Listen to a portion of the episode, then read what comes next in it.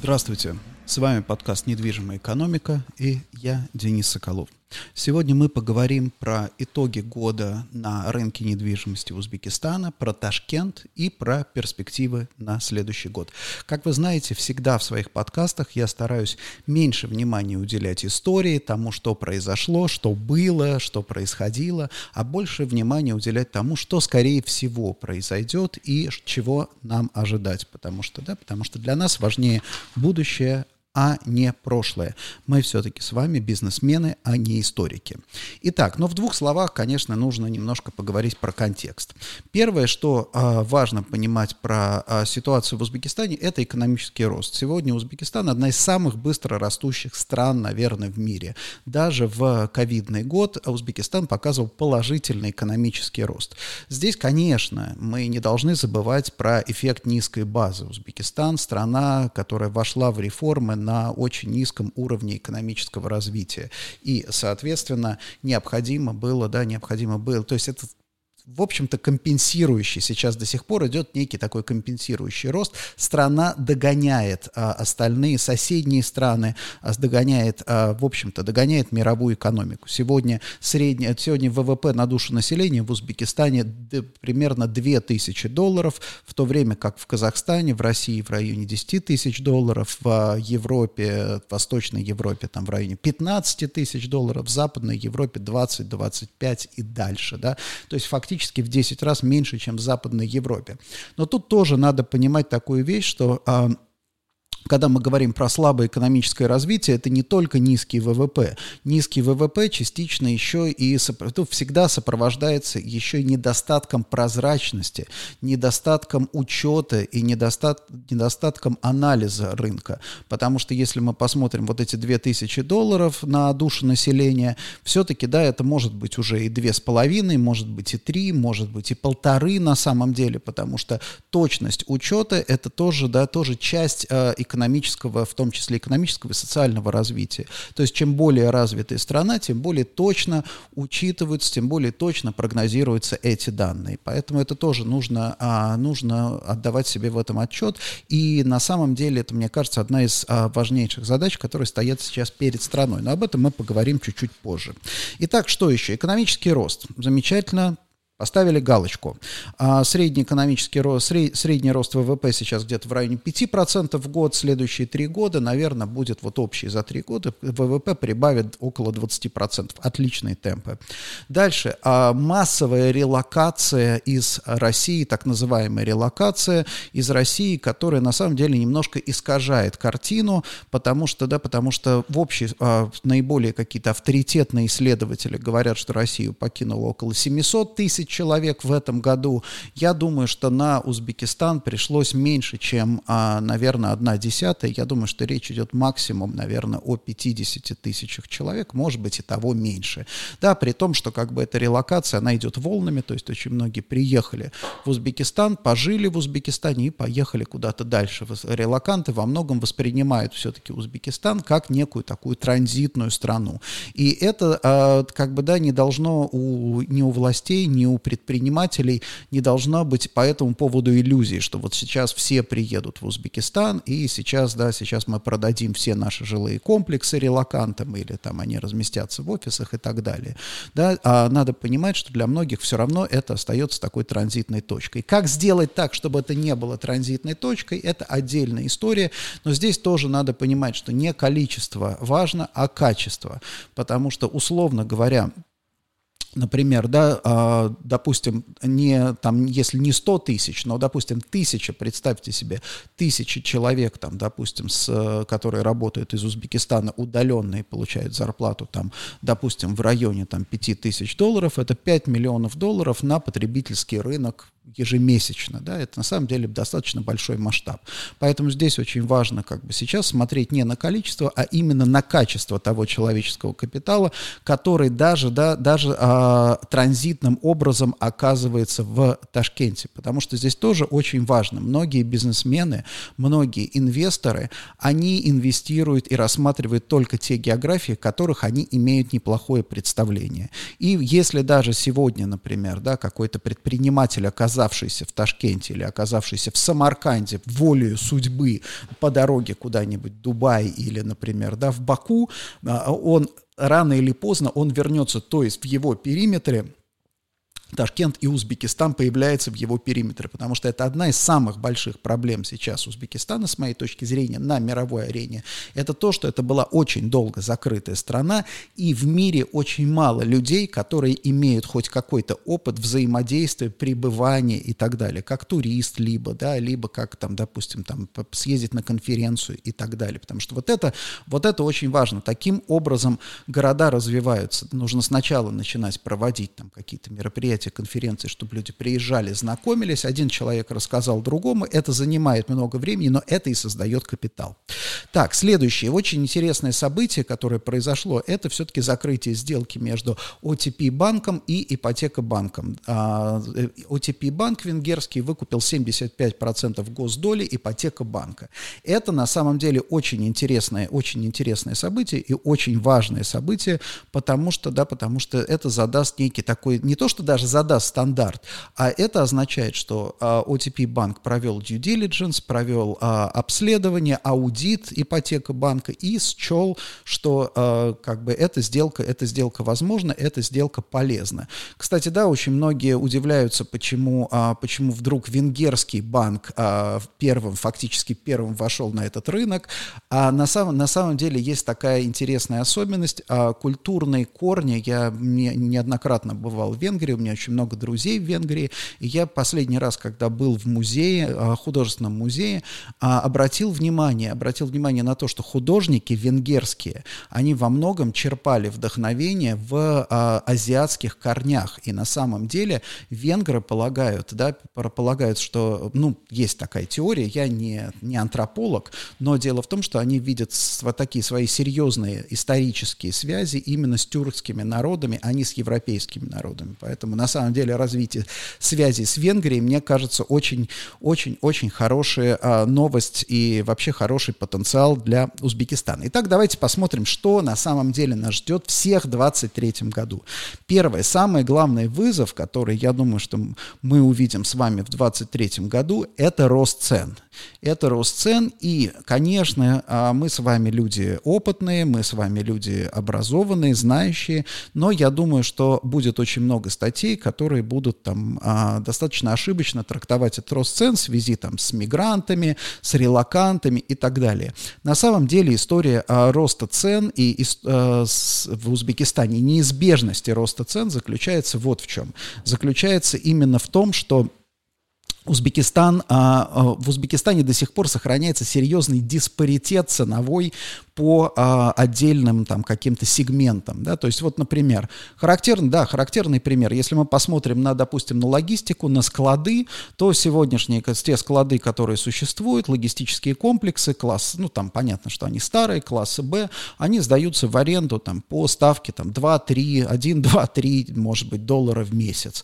А понятно почему, потому что эти склады уже давным, они не строились изначально как коммерческие, они давным-давно окупились каким-то образом, там, да, заключены договоры аренды, традиционно вот, вот так вот сложилось. Если ты сегодня строишь новый склад, то сдавать его в аренду так, чтобы, ну, была какая-то более-менее приемлемая доходность, ты будешь вынужден по, там, допустим, 7-8, там, допустим, 7-8, может быть, даже 9 долларов. Да, это будет другой склад, это будет склад класса А, но эффективно использовать класс А тоже нужно уметь на самом деле. И вот да, а, получается что? Получается, что у тебя есть некий какое-то вот относительно дешевое предложение, так исторически сложилось, но оно очень ограничено. Как только, да, как только э, сформируется на рынке дефицит, то есть, по сути дела, произойдет, что, произойдет, что э, там компания, которая хочет что-то поставлять, у нее нет никакого складского помещения, она не может, да, не может э, э, арендовать, она будет вынуждена строить под э, свои нужды склад, и, соответственно, этот склад уже будет идти под Э, по, друг, по другим ценам. И таким образом, например, да, с точки зрения логистики, неизбежен, неизбежен рост а, цен на склады, арендных ставок на склады в, там, в каком-то горизонте двух лет в несколько раз. Да, это как бы звучит страшно, но с другой стороны тоже надо понимать, что есть и разница. Опять же, склад, там, допустим, класса Б или класса С по ставке 1 доллар на единицу продукции на самом деле окажется более э, дорогим, чем, допустим, склад класса А по ставке 9 долларов. Почему? Потому что, да, потому что что такое современный склад? Это эффективность и это оборачиваемость. Вот это самая, самая главная история, которая э, касается современного склада. И таких, в общем, вещей достаточно много. Та же история, например, там, ценовые диспропорции в отношении там, автомобилестроения, например, да, автомобили, там, а, автомобили УЗА, авто, они дешевле, естественно, да, и дешевле конкурентов. Так сложилось. И, естественно, вот эти дешевые модели, даже если мы по почитаем, там, допустим, анонсы, эти дешевые, там, самые супер дешевые модели будут постепенно вымываться с рынка, вымываться с рынка, заменяться более дорогими. Такая же история, да, такая же история связана, там, допустим, с, с определенным, с некоторыми продуктами питания. Дальше будет что происходить? А, естественно, государство будет все в большей и большей степени там, контролировать качество продуктов, сертификации и так далее. То есть будут расти в том числе и накладные расходы.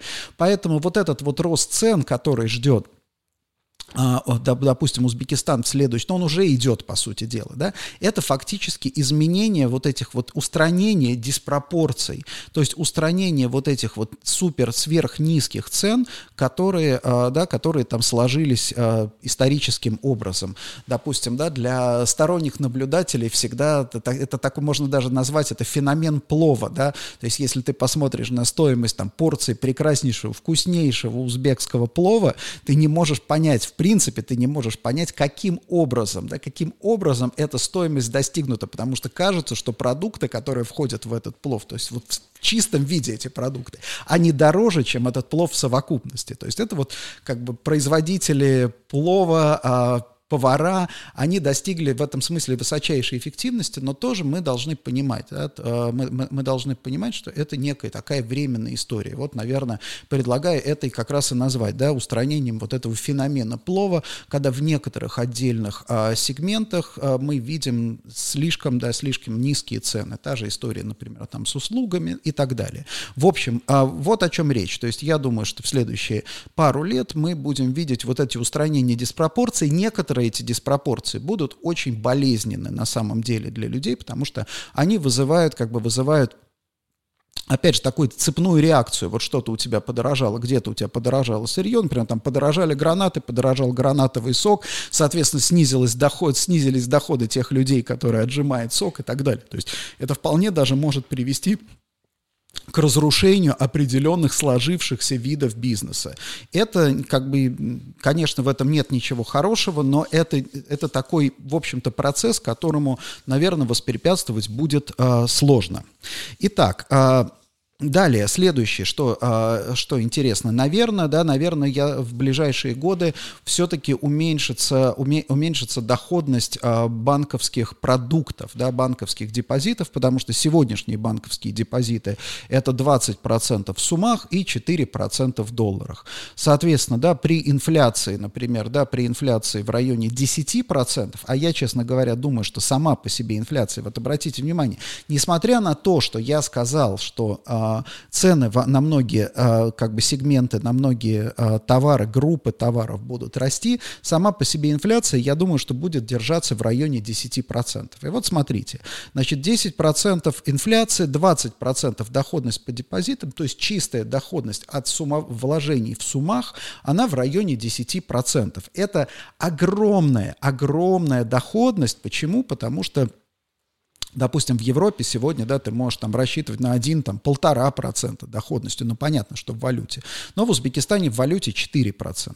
В чем проблема? Да, с одной стороны, это вообще, это все очень хорошо, да, но с другой стороны, проблема заключается вот в чем. Если у тебя есть некоторая сумма денег, зачем тебе вкладывать ее в бизнес, зачем тебе вкладывать ее в производство, в недвижимость, когда ты от обычного депозита получишь фактически гарантированную чистую доходность 20%. Если мы посмотрим про вложение, на вложение вложение в бизнес, на вложение в производство, ну, они, например, да, при гораздо более высоких рисках вряд ли могут дать там выше 25% в суммах, а то все равно те же самые 20.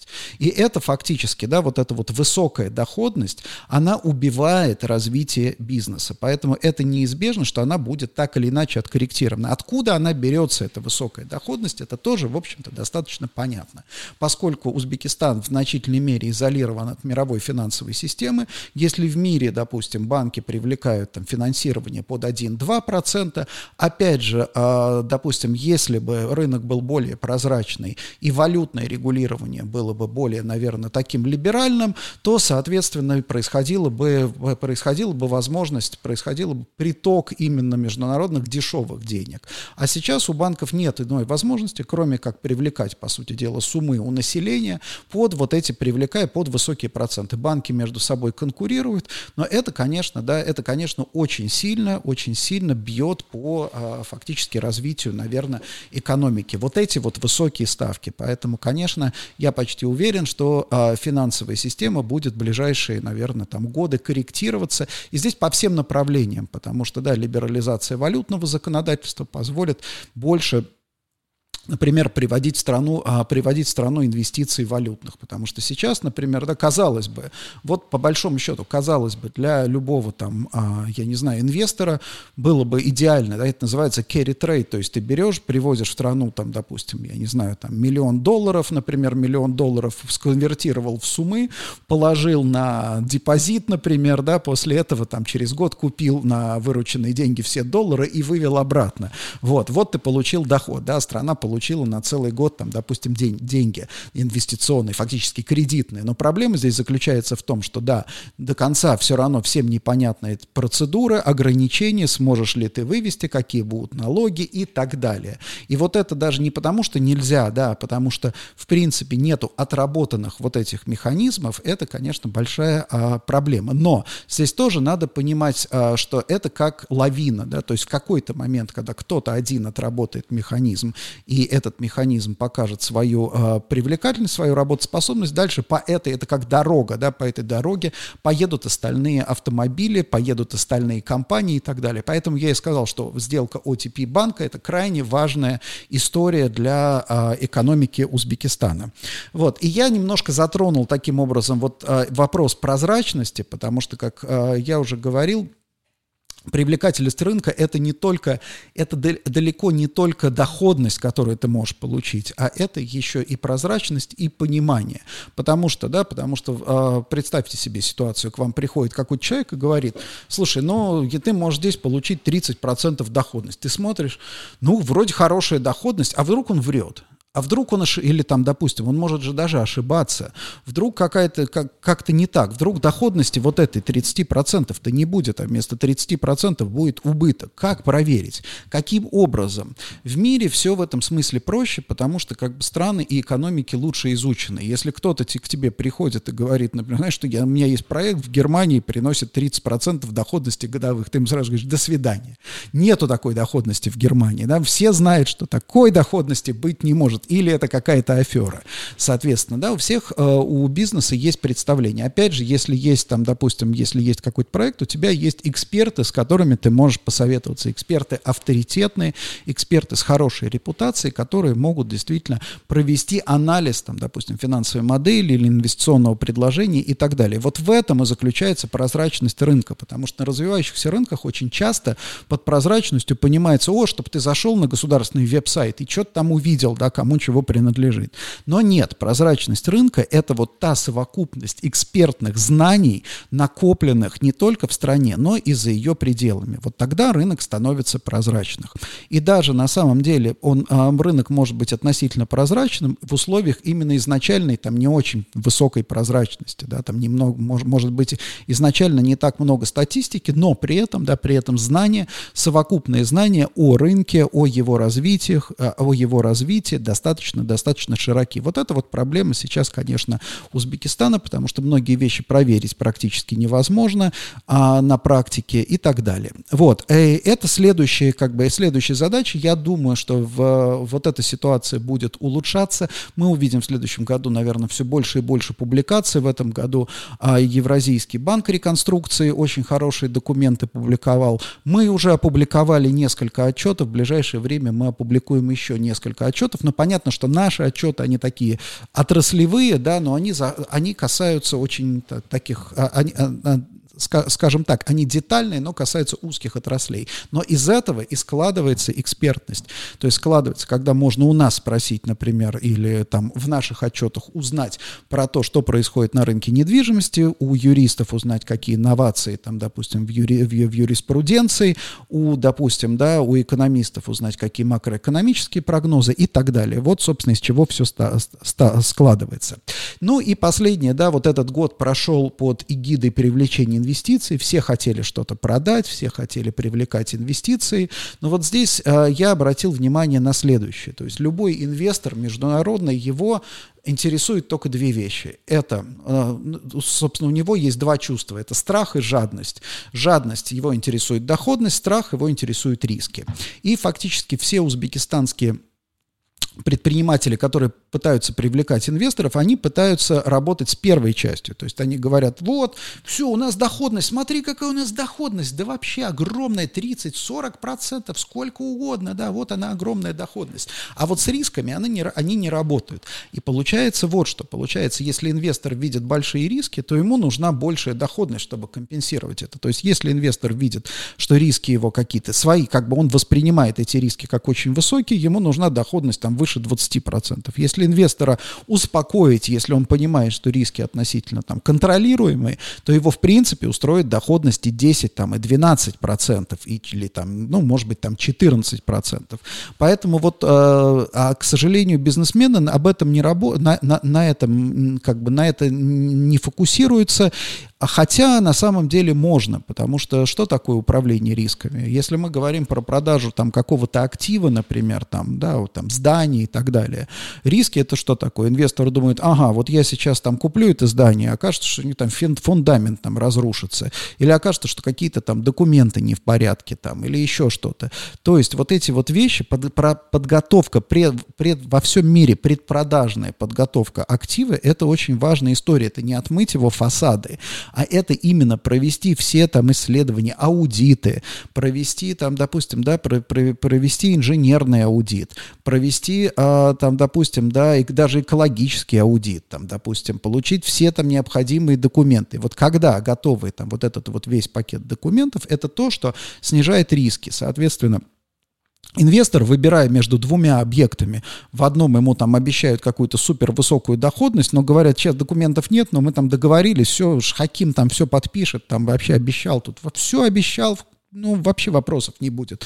И другая история, где доходность может быть ниже, но все документы в порядке, да, инвестор, скорее всего, выберет именно второй объект. И вот это вот очень важно для тех, кто пытается продавать, да, а, активы, а, инвестиционные активы, они не продаются как помидоры на базаре по внешнему, по, по внешнему виду. Они продаются совершенно по-другому, они продаются скорее именно вот в своей там основной продажной э, суть, суть, суть вот как бы привлекательности привлекательности объекта, это его, а, по сути дела, это его прозрачность. Вот, что касается теперь в двух словах прогноза рынка недвижимости на следующий год. Я думаю, что мы увидим процентов, наверное, если там а, брать там в долларах, наверное, в офисах мы увидим рост арендных ставок. Я думаю, что в, там в районе 10, наверное, 15 процентов. Здесь надо тоже понимать, что как бы что значит рост а, 10-15 процентов. Это именно по тем заключенным сделкам сделкам. Не потому, что, допустим, вот сегодня выставляются здания там в аренду по 40 долларов, например, да, и они в следующем году будут выставляться по тем же самым 40 долларов, 40 долларам. Но в этом году сделки в них не заключаются, а в следующем году вполне возможно они могут заключаться, да, то есть это а, вот, вот этот вот рост ставок определяется таким образом, по именно заключенным, по каким ставкам заключаются фактические сделки, а не по тому, по, за, за сколько выставлены там какие-то площади, потому что площади бывают разные, площади бывают там а, ликвидные, неликвидные и так далее. То есть, и опять же, а, говоря о прозрачности рынка, это тоже целая проблема, потому что нету такой а, нормальной системы мониторинга. Ну, собственно, мы над ней сейчас работаем. Мы работаем и над классификацией офисов, и над нормальным мониторингом. Поэтому мы сейчас можем говорить только о некоторых таких условных условных, да, условных а, тенденциях. Вот, мы видим а, тенденцию к росту арендных ставок, а, и а, да, я думаю, что к концу следующего года мы сможем уже нормально в числах это посчитать. По торговле я, честно говоря, не уверен, что арендные ставки в торговле будут расти, потому что а, торговая недвижимость в Узбекистане, в Ташкенте а, особенно в Ташкенте, она очень специфична, потому что если мы посмотрим на, допустим, там европейские города, они развиваются как бы по двум, а, есть два таких основных вектора развития городов.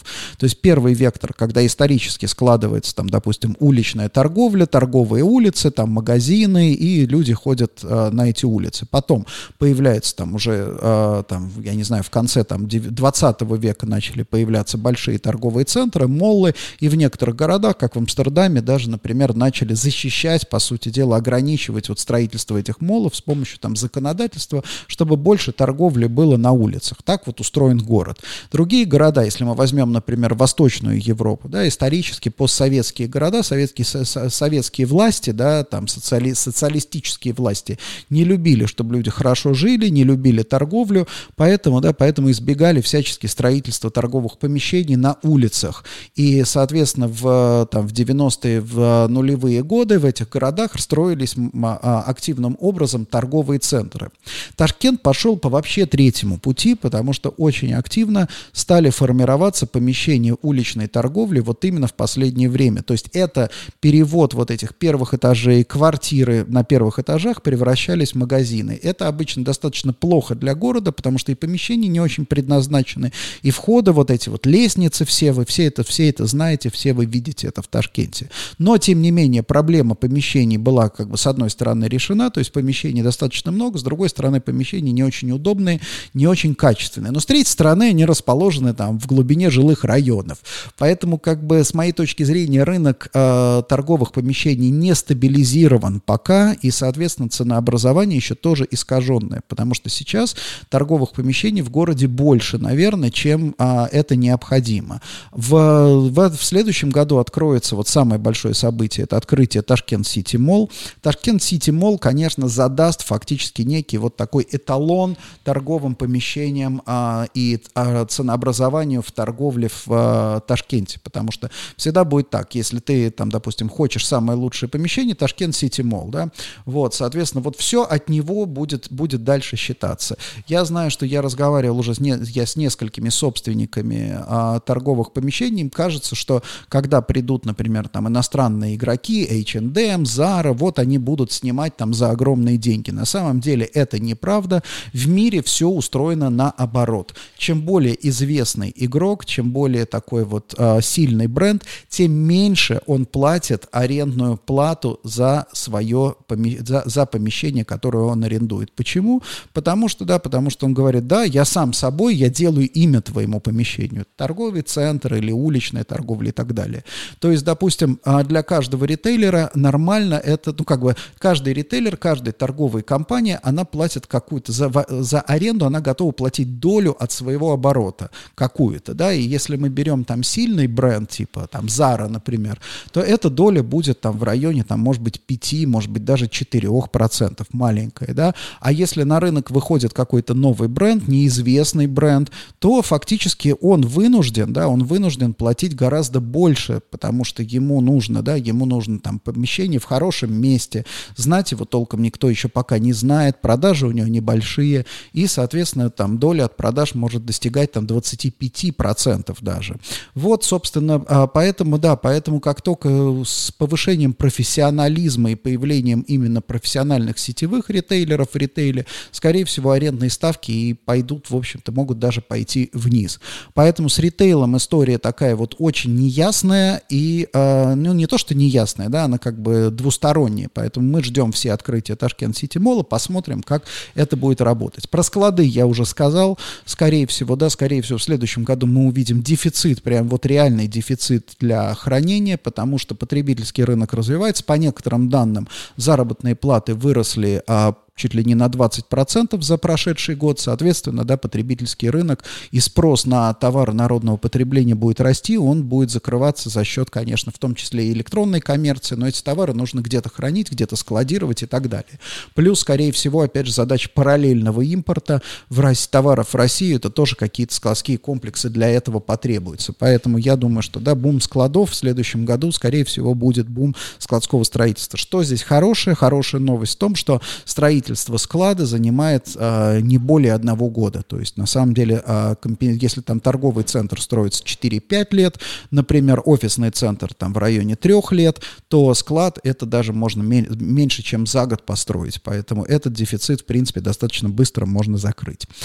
И э, жилье. С жильем тоже интересная ситуация, потому что, с одной стороны, очень большое предложение жилья, много новых проектов, но урбанизация. Ташкент э, растет, и я думаю, что темпы роста Ташкента, они превысят все, как, все ожидания. Я, честно говоря, думаю, что Ташкент это будет 5-миллионный город достаточно там обозримым будущем. Да? Это, ну, не через год, не через два, не через пять, но, может быть, в районе 10 лет это, скорее всего, ну, скорее всего, Ташкент 5, 5, 5, 5 миллионов достигнет. Что здесь, какая здесь проблема? Здесь, конечно, проблема в том, что а, жилые новостройки, они здесь продаются именно как как какие-то, да, как как, как рендеры фактически, как картинки. Людям продают картинки, и эти картинки очень сильно потом отличаются от того, что ты получаешь э, часто, да, во многих, я не хочу сказать во всех проектах, но во многих проектах.